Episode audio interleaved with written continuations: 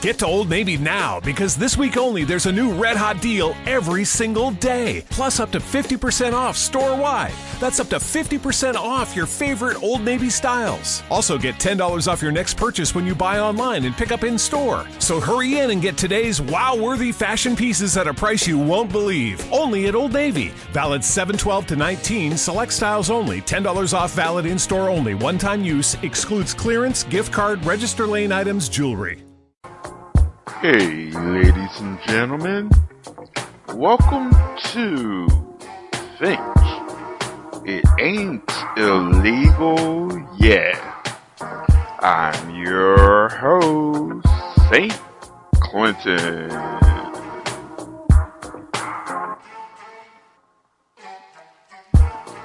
On this show, we'll be playing some poetry, spoken word, and other things about political and social issues going on around the world, both past, present, and future, which will hopefully make you think.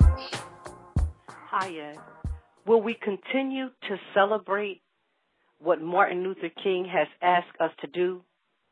Or will we one day be able to celebrate because we have done what he has asked? There will be equality in economics. There will be equality in socialism. And there will be equality in humanity. Of course, that's what Martin Luther King has asked us to do. So will we continue to celebrate what he has asked us to do, or will one day we actually celebrate because we have done what he has asked? There will be social justice. There will be equality in finances. There will be social equality. And last but not least, there will be human equality. I mean, is it me? Is it me? Because our celebrations of what he has asked us to do gets bigger and bigger each year, and he deserves that celebration. But when are we going to celebrate the fact that we have done what he has asked?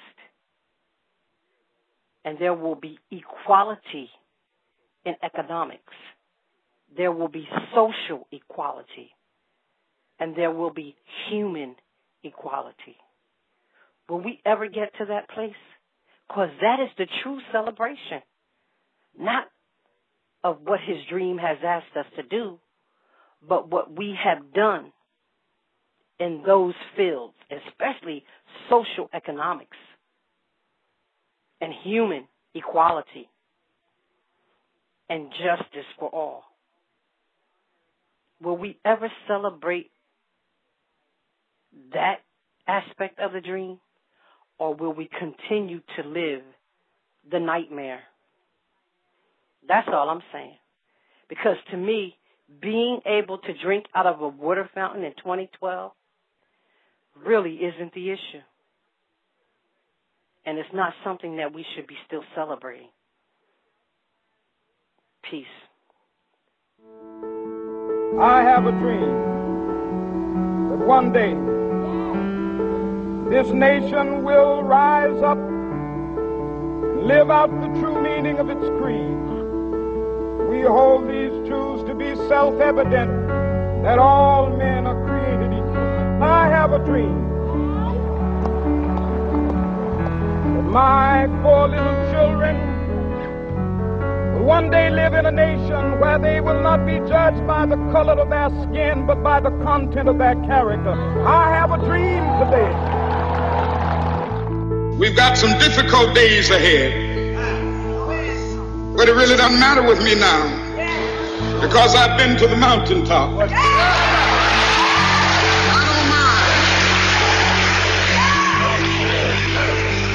don't mind. Like anybody, I would like to live a long life. Longevity has its place. But I'm not concerned about that now. I just want to do God's will. Join with you today in what will go down in history as the greatest demonstration for freedom in the history of our nation.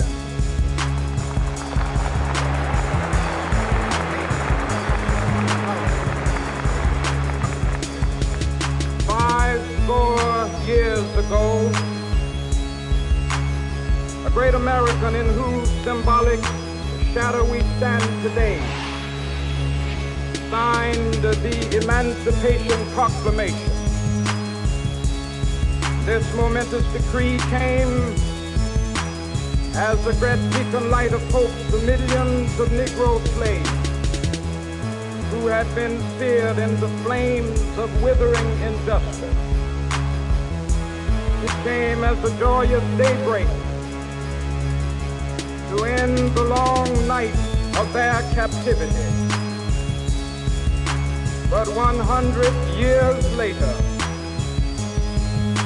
the Negro still is not free. 100 years later, the life of the Negro is still sadly crippled by the manacles of segregation and the chains of discrimination. 100 years later, the Negro lives on a lonely island of poverty in the midst of a vast ocean of material prosperity. 100 years later, the Negro is still languished in the corners of American society and finds himself in exile in his own land. So we've come here today to dramatize the shameful condition. In a sense, we've come to our nation's capital to cash a check. When the architects of our republic wrote the magnificent words of the Constitution and the Declaration of Independence, they were signing a promissory note to which every American was to fall heir. This note was a promise that all men, yes, black men as well as white men, would be guaranteed the unalienable rights of life, liberty, and the pursuit of happiness. It is obvious today that America has defaulted on this promissory note insofar as her citizens of color are concerned. Instead of honoring this sacred obligation, America has given the Negro people a bad check, a check which has come back marked insufficient funds.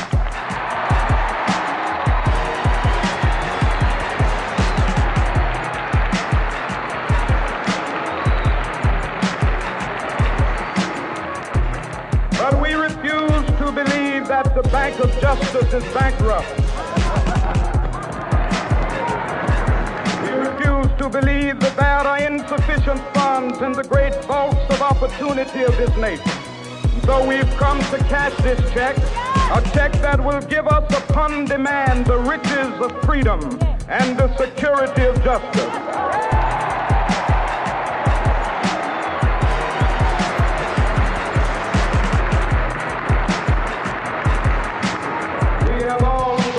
To this hallowed spot to remind America of the fierce urgency of now. This is no time to engage in the luxury of cooling off or to take the tranquilizing drug of gradualism.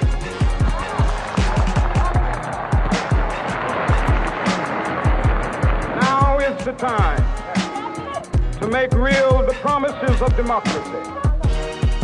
Now is the time to rise from the dark and desolate valley of segregation to the sunlit path of racial justice. Now is the time.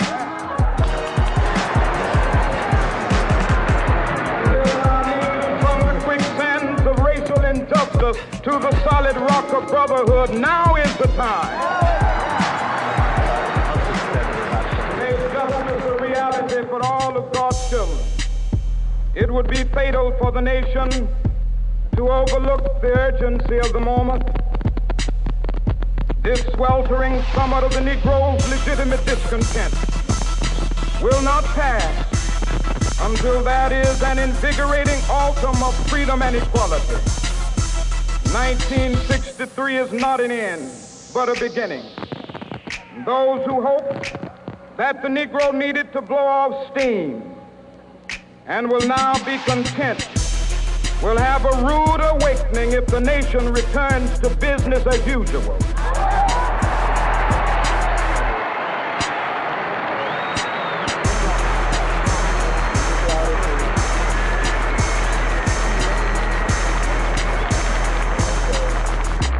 There will be neither rest nor tranquility in America until the Negro is granted his citizenship rights. The whirlwinds of revolt will continue to shake the foundations of our nation until the bright day of justice emerges. But that is something that I must say to my people who stand on the warm threshold which leads into the palace of justice. In the process of gaining our rightful place, we must not be guilty of wrongful deeds. Let us not seek to satisfy our thirst for freedom by drinking from the cup of bitterness and hatred.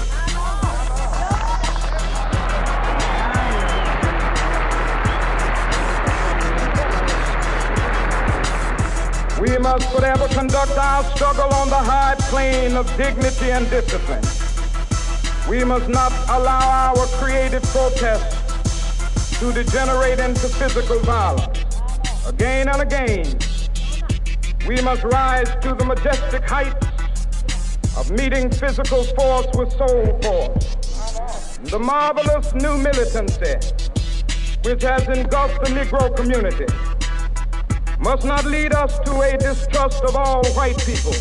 For many of our white brothers, as evidenced by their presence here today, have come to realize that their destiny is tied up with our destiny.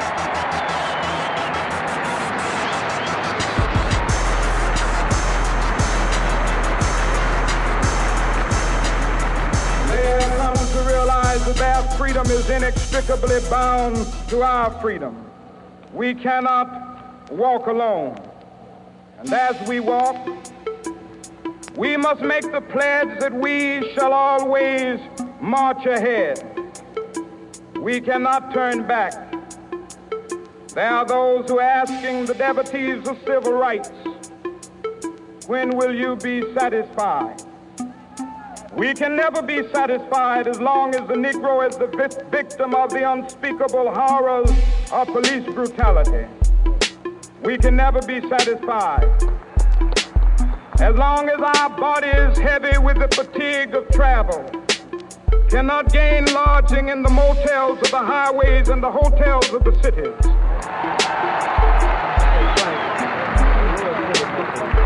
We cannot be satisfied as long as the Negro's basic mobility is from a smaller ghetto to a larger one.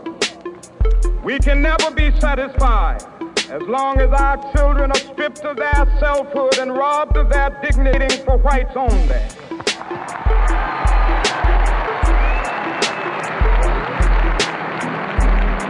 We cannot be satisfied as long as a Negro in Mississippi cannot vote and a Negro in New York believes he has nothing for which to vote. Yeah.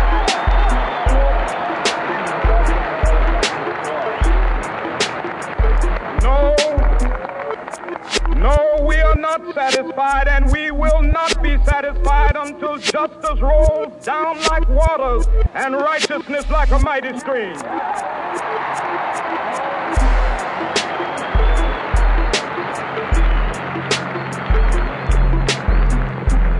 I am not unmindful that some of you have come here out of great trials and tribulations. Some of you have come fresh from narrow jail cells. Some of you have come from areas where your quest for freedom left you battered by the storms of persecution. and staggered by the winds of police brutality. You have been the veterans of creative suffering. Continue to work with the faith that unearned suffering is redemptive. Go back to Mississippi. Go back to Alabama. Go back to South Carolina. Go back to Georgia. Go back to Louisiana. Go back to the slums and ghettos of our northern cities, knowing that somehow this situation can and will be changed. Let us not wallow in the valley of despair. I say to you today, my friend,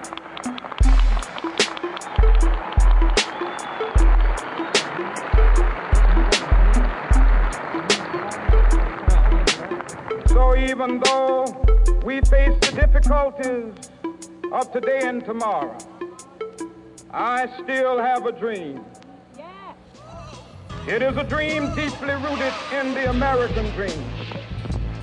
I have a dream that one day this nation will rise up and live out the true meaning of its creed.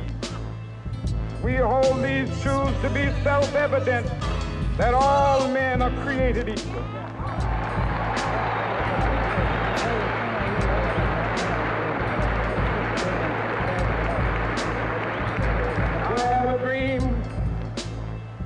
That one day on the red hills of Georgia,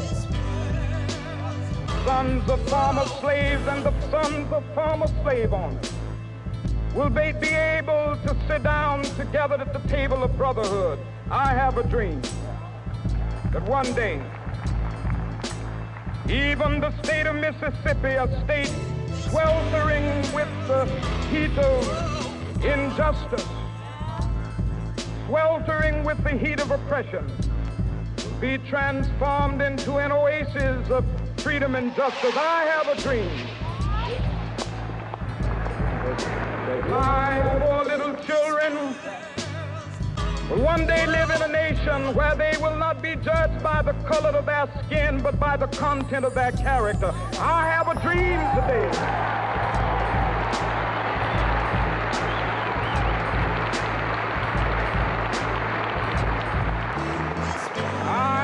Dream that one day down in Alabama, with its vicious racist, with its governor having his lips dripping with the words of interposition and nullification, one day right there in Alabama, little black boys and black girls will be able to join hands with little white boys and white girls as sisters and brothers. I have a dream today.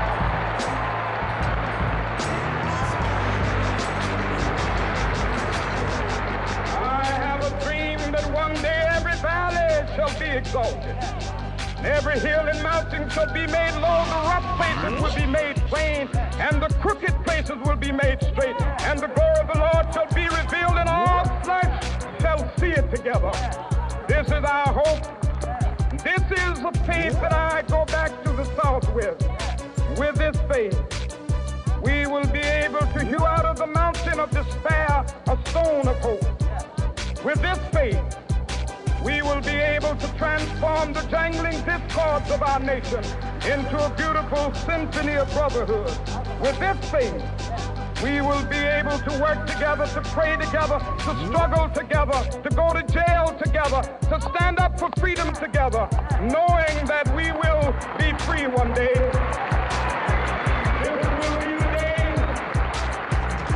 This will be the day when all of God's children be able to sing with new meaning, my country tears of thee. Sweet land of liberty, of thee I sing. Land where my fathers died, land of the pilgrim's pride. From every mountainside, let freedom ring. And if America is to be a great nation, this must become true. So let freedom ring. From the prodigious hilltops of New Hampshire, let freedom ring. From the mighty mountains of New York, let freedom ring. From the heightening Alleghenies of Pennsylvania, let freedom ring. From the snow-capped Rockies of Colorado, let freedom ring. From the curvaceous slopes of California. But not only that, let freedom ring from Stone Mountain of Georgia.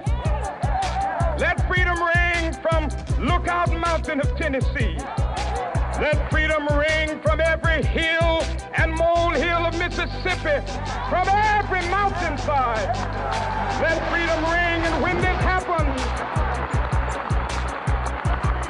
when we allow freedom ring, when we let it ring from every village and every hamlet, from every state and every city, we will be able to speed up that day when all of God's children, black men and white men, Jews and Gentiles, Protestants and Catholics, will be able to join hands and sing in the words of the old Negro spiritual, free at last, free at last.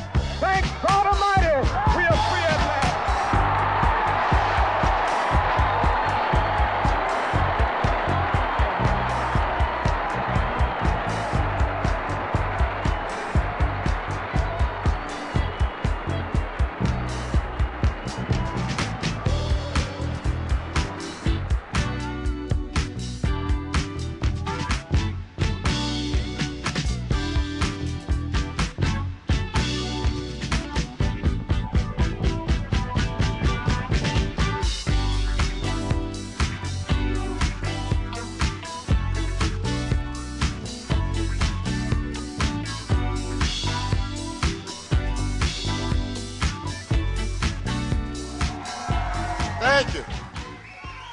Thank you so much. I am still fired up and ready to go.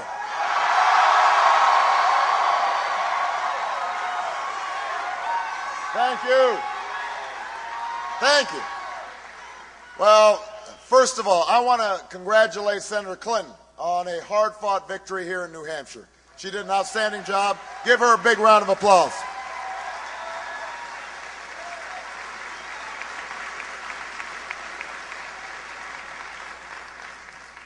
You know, a few weeks ago, no one imagined that we'd have accomplished what we did here tonight in New Hampshire.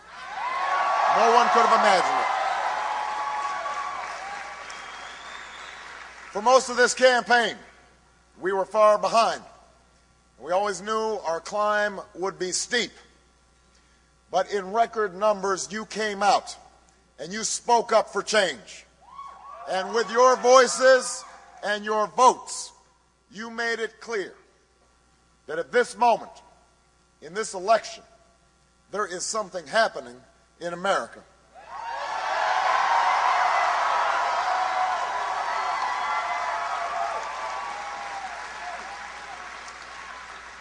There is something happening when men and women in Des Moines and Davenport, in Lebanon and Concord, come out in the snows of January to wait in lines that stretch block after block because they believe in what this country can be.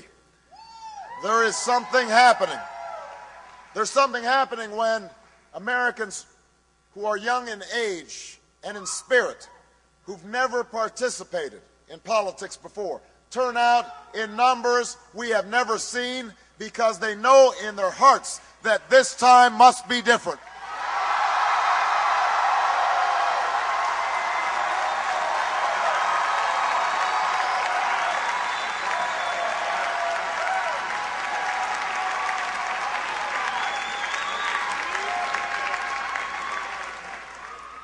Something happening when people vote not just for party that they belong to, but the votes, the hopes that they hold in common. That whether we are rich or poor, black or white, Latino or Asian, whether we hail from Iowa or New Hampshire, Nevada or South Carolina, we are ready to take this country in a fundamentally new direction.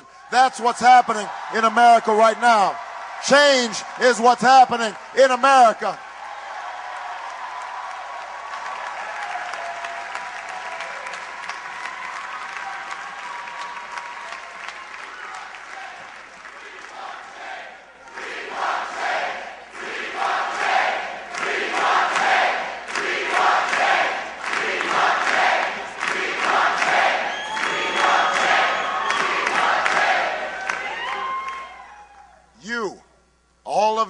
here tonight, all who put so much heart and soul and work into this campaign, you can be the new majority who can lead this nation out of a long political darkness.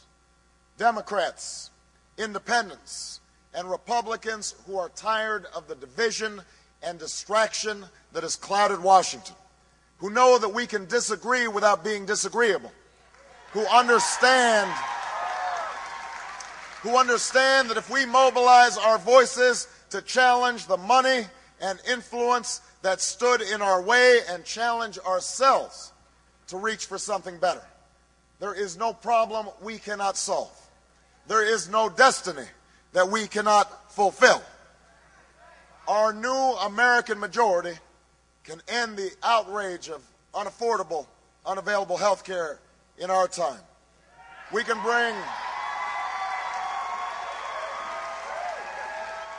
can bring doctors and patients, workers and businesses, Democrats and Republicans together, and we can tell the drug and insurance industry that while they get a seat at the table, they don't get to buy every chair. Not this time. Not now.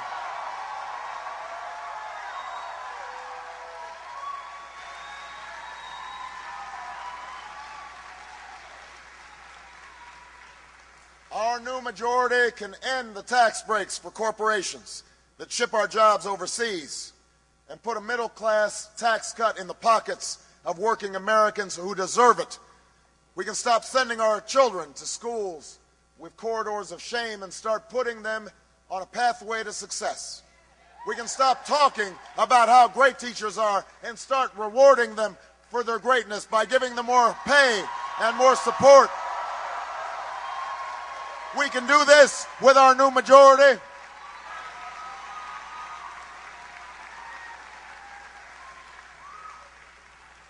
We can harness the ingenuity of farmers and scientists, citizens and entrepreneurs to free this nation from the tyranny of oil and save our planet from a point of no return. And when I am President of the United States, we will end this war in Iraq and bring our troops home.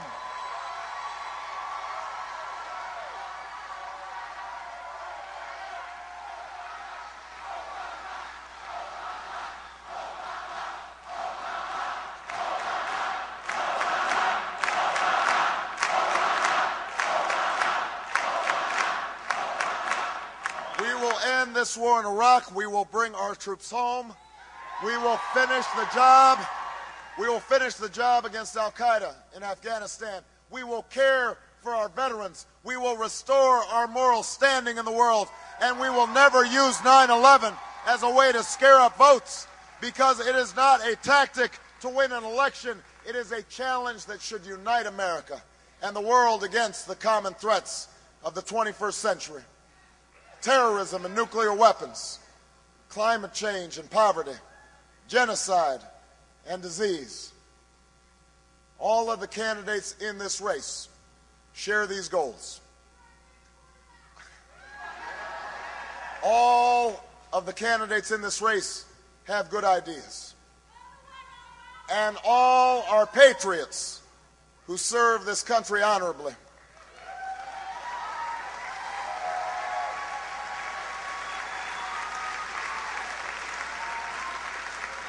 But the reason our campaign has always been different, the reason we began this improbable journey almost a year ago, is because it's not just about what I will do as president.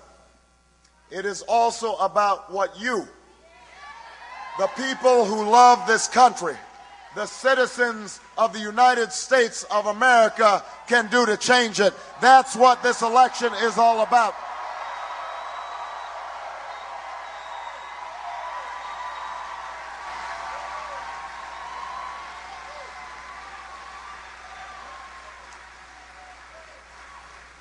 That's why tonight belongs to you. It belongs to the organizers and the volunteers and the staff who believed in this journey and rallied so many others to join the cause. We know the battle ahead will be long, but always remember that no matter what obstacles stand in our way, nothing can stand in the way of the power of millions of voices calling for change. We have been told we cannot do this by a chorus of cynics, and they will only grow louder and more dissonant in the weeks and months to come. We've been asked to pause for a reality check. We've been warned against offering the people of this nation false hope. But in the unlikely story that is America, there has never been anything false about hope.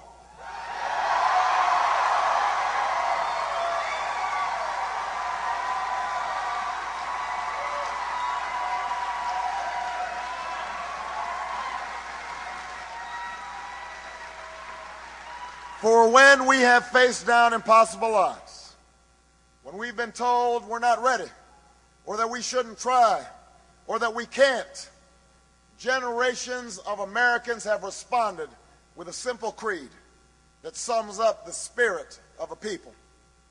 Yes, we can. Yes, we can. Yes, we can. Yes, we can. Yes, we can.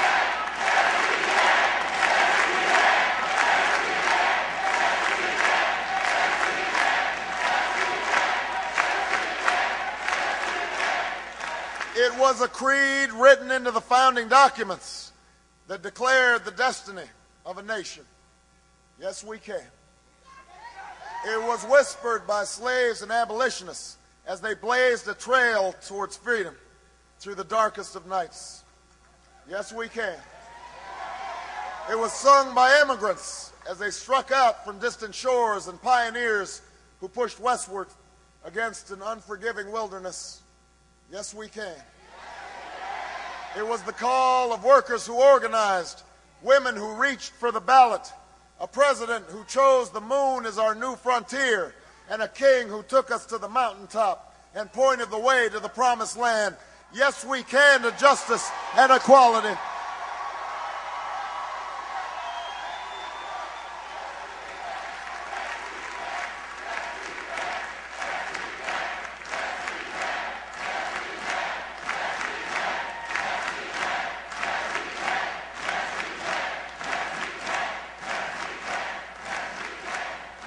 Yes, we can to opportunity and prosperity. Yes, we can heal this nation. Yes, we can repair this world. Yes, we can. And so tomorrow, as we take the campaign south and west, as we learn that the struggles of the textile workers in Spartanburg are not so different than the plight of the dishwasher in Las Vegas, that the hopes of the little girl who goes to the crumbling school in Dillon are the same as the dreams of the boy who learns on the streets of L.A. We will remember that there is something happening in America, that we are not as divided as our politics suggest, that we are one people, we are one nation, and together we will begin the next great chapter in the American story with three words that will ring from coast to coast, from sea to shining sea. Yes, we can. Thank you, New Hampshire. Thank you. Hey, ladies and gentlemen, this is St. Clinton.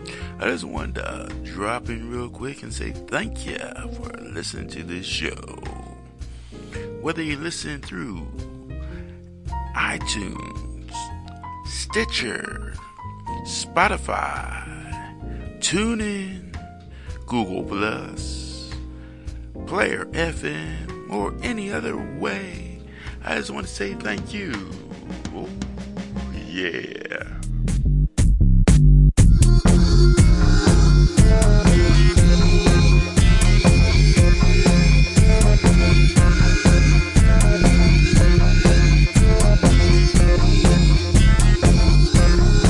cheating the devil. Playing field level. The devil's the man. He'll do what he can. Make your life better. He'll write you that letter. He'll get you that job to make you a snob. He'll fill up your mind to make you go blind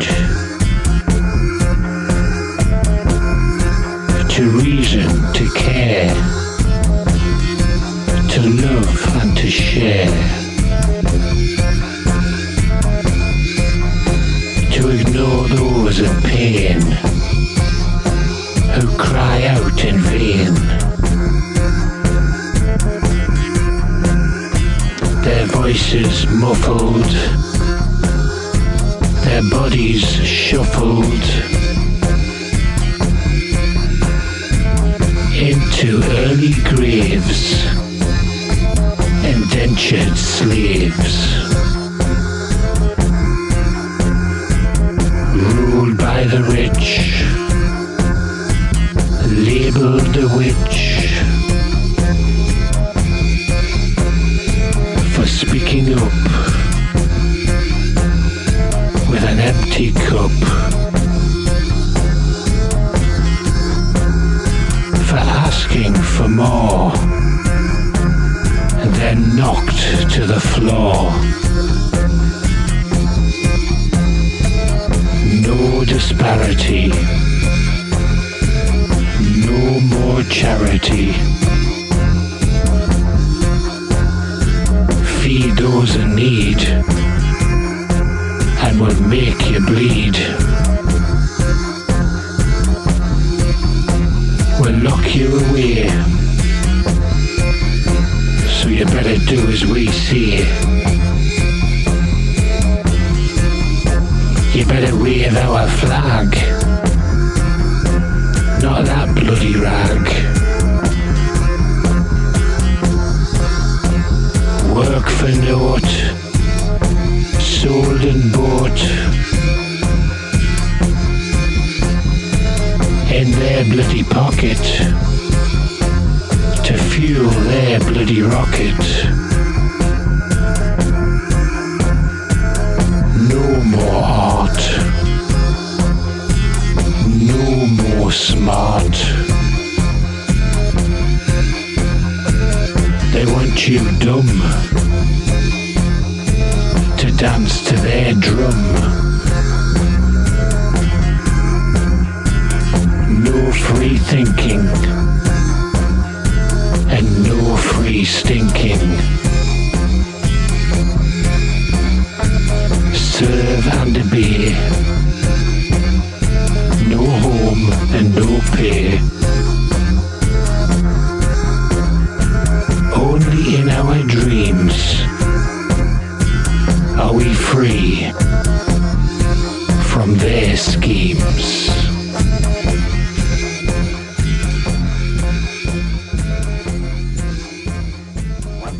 Time. Not so long ago. Astronauts in Space 5. Please enjoy your day on this planet. Nothing to be afraid of in the dark there. Everyone can hear you scream. Try my phone, I'll hear you scream. Sorry. Oh, I did a bump. And the moon bumps. Jupiter looks so disgusting. I like Jupiter. And I like Mars. But Pluto, he don't talk to me. He pretends I'm not there. Hello, Pluto. Nothing, just carries on with what he's doing. I don't know why he don't like me. Saturn is crazy. time he comes in his old days. Good, Nick, he's a good cook, but he's too drunk, he sets fire to his fish fingers. All the people up in space need what now is a friend. Bagpuss gave a big yawn and settled down to sleep. Hello, Moon. Anybody bound? I will. One small step for a dog, but a great step for dogkind. What a lovely turn phrase. I must remember to write it down when I get back. If I get back. This calm, serene orb, sailing majestically among the myriad stars of the firmament. Perhaps this star, too, is home for somebody. Can we imagine the sort of people that might live on a star like this? Let us go very close. Let us look and listen very carefully. And perhaps we shall see. And hear. Listen, listen carefully. You are going to the moon. You have volunteered. The Russian Soyuz proved to be the safest way to deliver people to space, and now with the shuttle retiring, it will be the only way. So we pony up the cash, then have to ride on the hump of the back seat while the Ruskies take the wheel? Yo, yes! You know they're not going to let us touch the radio. They won't let us eat snacks or stop to use the bathroom. Should have gone before we left. Use catheter. Since the earliest time, man has imagined this moment. The moment when his fellow man would make the first journey to the moon. Now the time had come. In the 6th decade of the 20th century, the ancient dream was to become a reality. From the point of view of the long sweep of history, it almost seems inevitable that sooner or later, humans will be going to Mars. We are a species that naturally explores, and exploring our own solar system is obviously the next step once we've looked at the planets and we've gone to the moon, and Mars is the most logical next stop for us to visit. Well, people, congratulations. We collected data on over a dozen new rocks. Astronauts in space 5. Bagpuss gave a big yawn and settled down to sleep. Roger that. Transmission terminated. King was a man of hope and faith, and he never gave up on either. He demonstrated this by loving those who persecuted him. Whenever he saw racial inequality or injustice, he saw an opportunity to love. Dr. Martin Luther King's fight for equality for all people is one that endures to today. And perhaps this is the measurement we in this room need to use, don't you think? Who are you? Yeah. You don't know. Don't tell me Negro, that's nothing. What were you before the white man named you a Negro? And why don't you now know what your name was then? And where were you? And what did you have? What was yours? What language did you speak then? What was your name? It couldn't have been Smith or Jones. Or Bunch or Power, that wasn't your name. They don't have those kind of names where you and I came from. No, what was your name? Where did it go? Where did you lose it? Who took it? And how did he take it? What tongue did you speak? How did the man take your tongue? Where is your history? How did the man wipe out your history? What did the man do to make you as dumb as you are right now?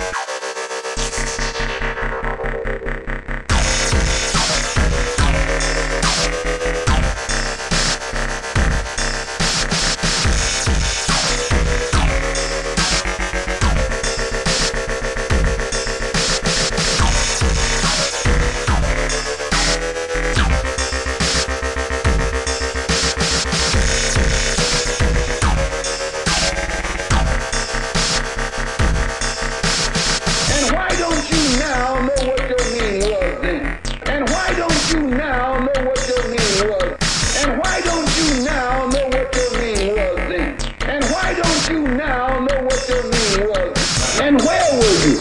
And what did you have? And where were you? And what did you have? What was yours? What language did you speak then? What was your language? Citizens, this government, as promised, has maintained the closest surveillance of the Soviet military buildup on the island of Cuba. Within the past week, unmistakable evidence has established the fact that a series of offensive missile sites is now in preparation on that imprisoned island. The purpose of these bases can be none other than to provide a nuclear strike capability against the Western Hemisphere. Upon receiving the first preliminary hard information of this nature, last Tuesday morning at 9 a.m., I directed that our surveillance be stepped up. And having now confirmed and completed our evaluation of the evidence and our decision on a course of action, this government feels obliged to report this new crisis to you in fullest detail. The characteristic of these new missile sites indicate two distinct types of installations. Several of them include medium-range ballistic missiles capable of carrying a nuclear warhead for a distance of more than 1,000 nautical miles. Each of these missiles, in short, is capable of striking Washington, D.C., the Panama Canal, Cape Canaveral, Mexico City, or any other city in the southeastern part of the United States, in Central America, or in the Caribbean area. Additional sites not yet completed appear to be designed for intermediate-range ballistic missiles, capable of traveling more than twice as far, and thus capable of striking most of the major cities in the Western Hemisphere, ranging as far north as Hudson's Bay, Canada, and as far south as Lima, Peru. In addition, jet bombers, capable of carrying nuclear weapons, are now being uncrated and assembled in Cuba, while the necessary air bases are being prepared.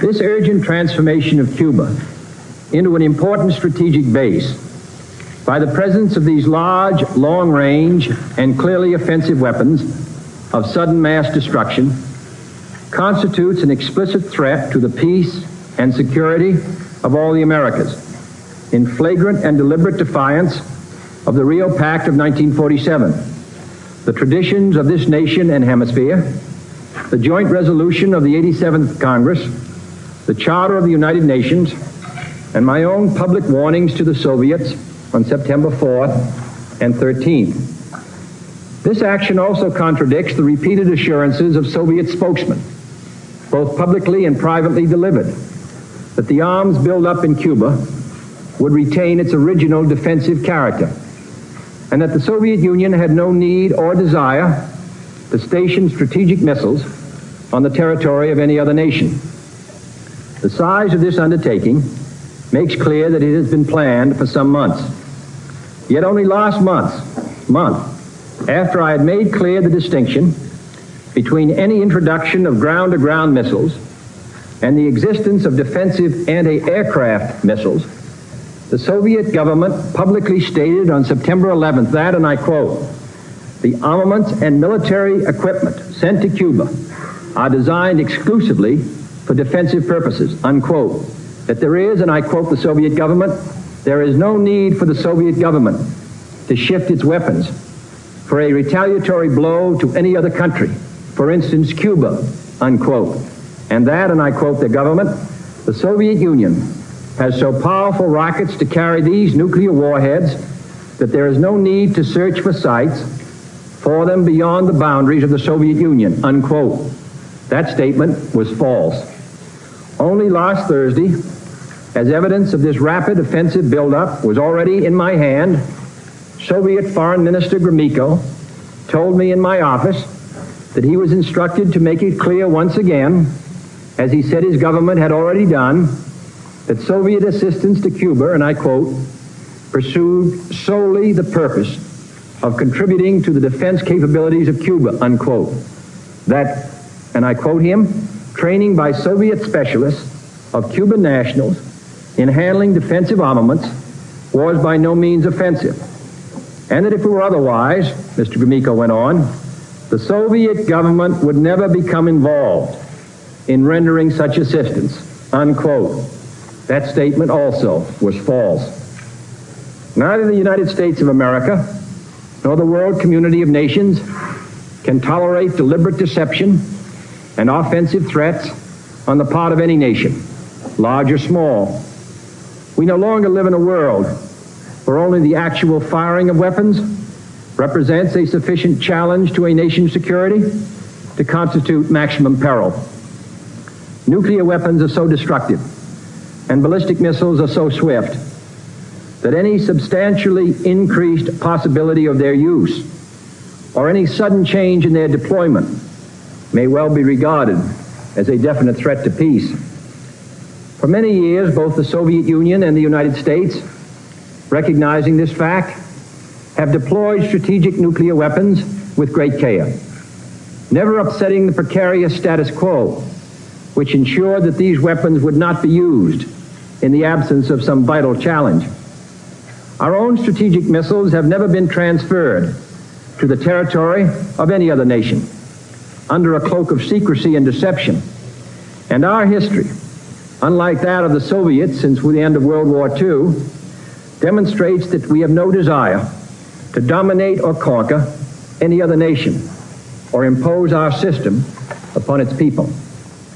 Nevertheless, American citizens have become adjusted to living daily on the bullseye of Soviet missiles located inside the USSR or in submarines. In that sense, missiles in Cuba add to an already clear and present danger. Although it should be noted, the nations of Latin America had never previously been subjected to a potential nuclear threat.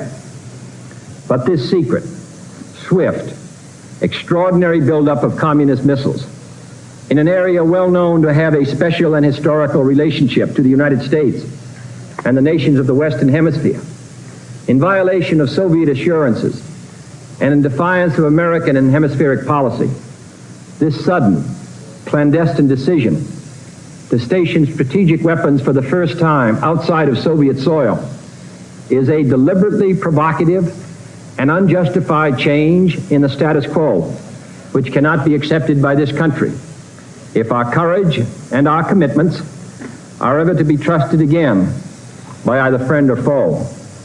The 1930s taught us a clear lesson. Aggressive conduct, if allowed to go unchecked and unchallenged, ultimately leads to war. This nation is opposed to war. We are also true to our word. Our unswerving objective, therefore, must be to prevent the use of these missiles against this or any other country, and to secure their withdrawal or elimination from the Western Hemisphere. Our policy has been one of patience and restraint, as befits a peaceful and powerful nation which leads a worldwide alliance. We have been determined not to be diverted from our central concerns by mere irritants and fanatics. But now further action is required, and it is underway. And these actions may only be the beginning. We will not prematurely or unnecessarily risk the course of worldwide nuclear war, in which even the fruits of victory would be ashes in our mouth. But neither will we shrink from that risk at any time it must be faced.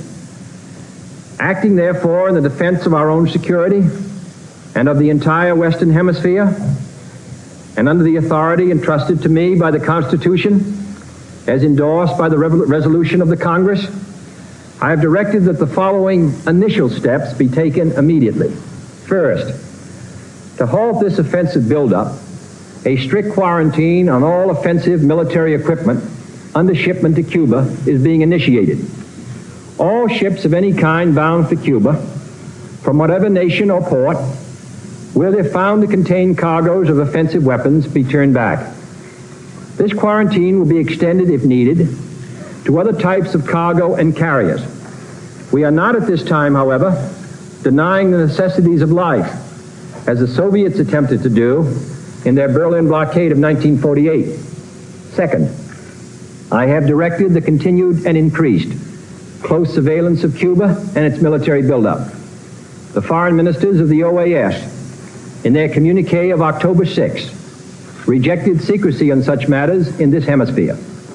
Should these offensive military preparations continue, thus increasing the threat to the hemisphere, further action will be justified. I have directed the armed forces to prepare for any eventualities, and I trust that in the interest of both the Cuban people and the Soviet technicians at the sites, the hazards to all concerned of continuing this threat will be recognized. Third, it shall be the policy of this nation to regard any nuclear missile launched from Cuba against any nation in the Western Hemisphere as an attack by the Soviet Union on the United States, requiring a full retaliatory response upon the Soviet Union. Fourth, as a necessary military precaution, I have reinforced our base at Guantanamo, evacuated today the dependents of our personnel there, and ordered additional military units to be on a standby alert basis. Fifth, we are calling tonight for an immediate meeting of the Organization of Consultation under the Organization of American States to consider this threat to hemispheric security and to invoke Article 6 and 8 of the Rio Treaty in support of all necessary action. The United Nations Charter allows for regional security arrangements, and the nations of this hemisphere decided long ago against the military presence of outside powers. Our other allies around the world have also been alerted. Sixth, under the Charter of the United Nations, we are asking tonight that an emergency meeting of the Security Council be convoked without delay to take action against this latest Soviet threat to world peace. Our resolution will call for the prompt dismantling and withdrawal of all offensive weapons in Cuba under the supervision of UN observers before the quarantine can be lifted. Seventh and finally, I call upon Chairman Khrushchev to halt and eliminate this clandestine, reckless, and provocative threat to world peace and to stable relations between our two nations. I call upon him further to abandon this course of world domination and to join in an historic effort to end the perilous arms race and to transform the history of man.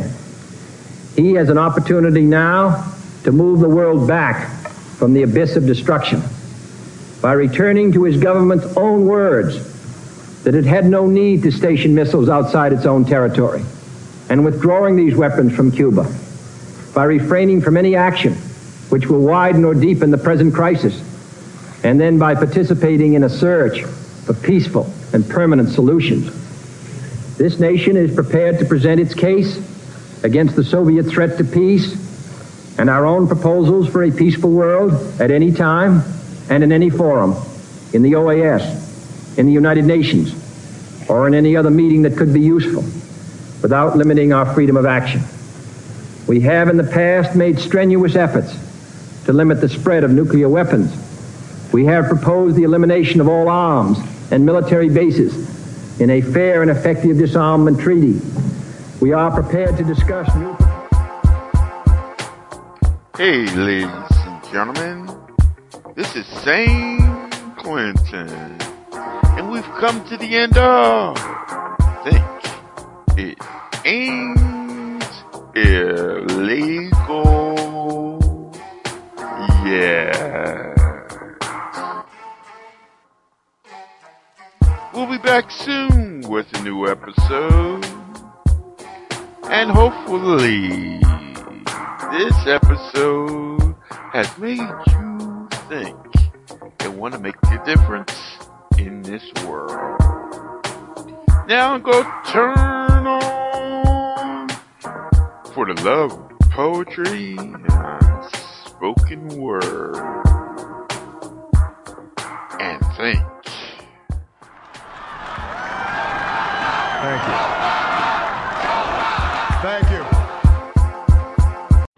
Get to Old Navy now, because this week only there's a new red-hot deal every single day. Plus up to 50% off store-wide. That's up to 50% off your favorite Old Navy styles. Also get $10 off your next purchase when you buy online and pick up in-store. So hurry in and get today's wow-worthy fashion pieces at a price you won't believe. Only at Old Navy. Valid 7/12 to 19, select styles only. $10 off, valid in-store only. One-time use, excludes clearance, gift card, register lane items, jewelry.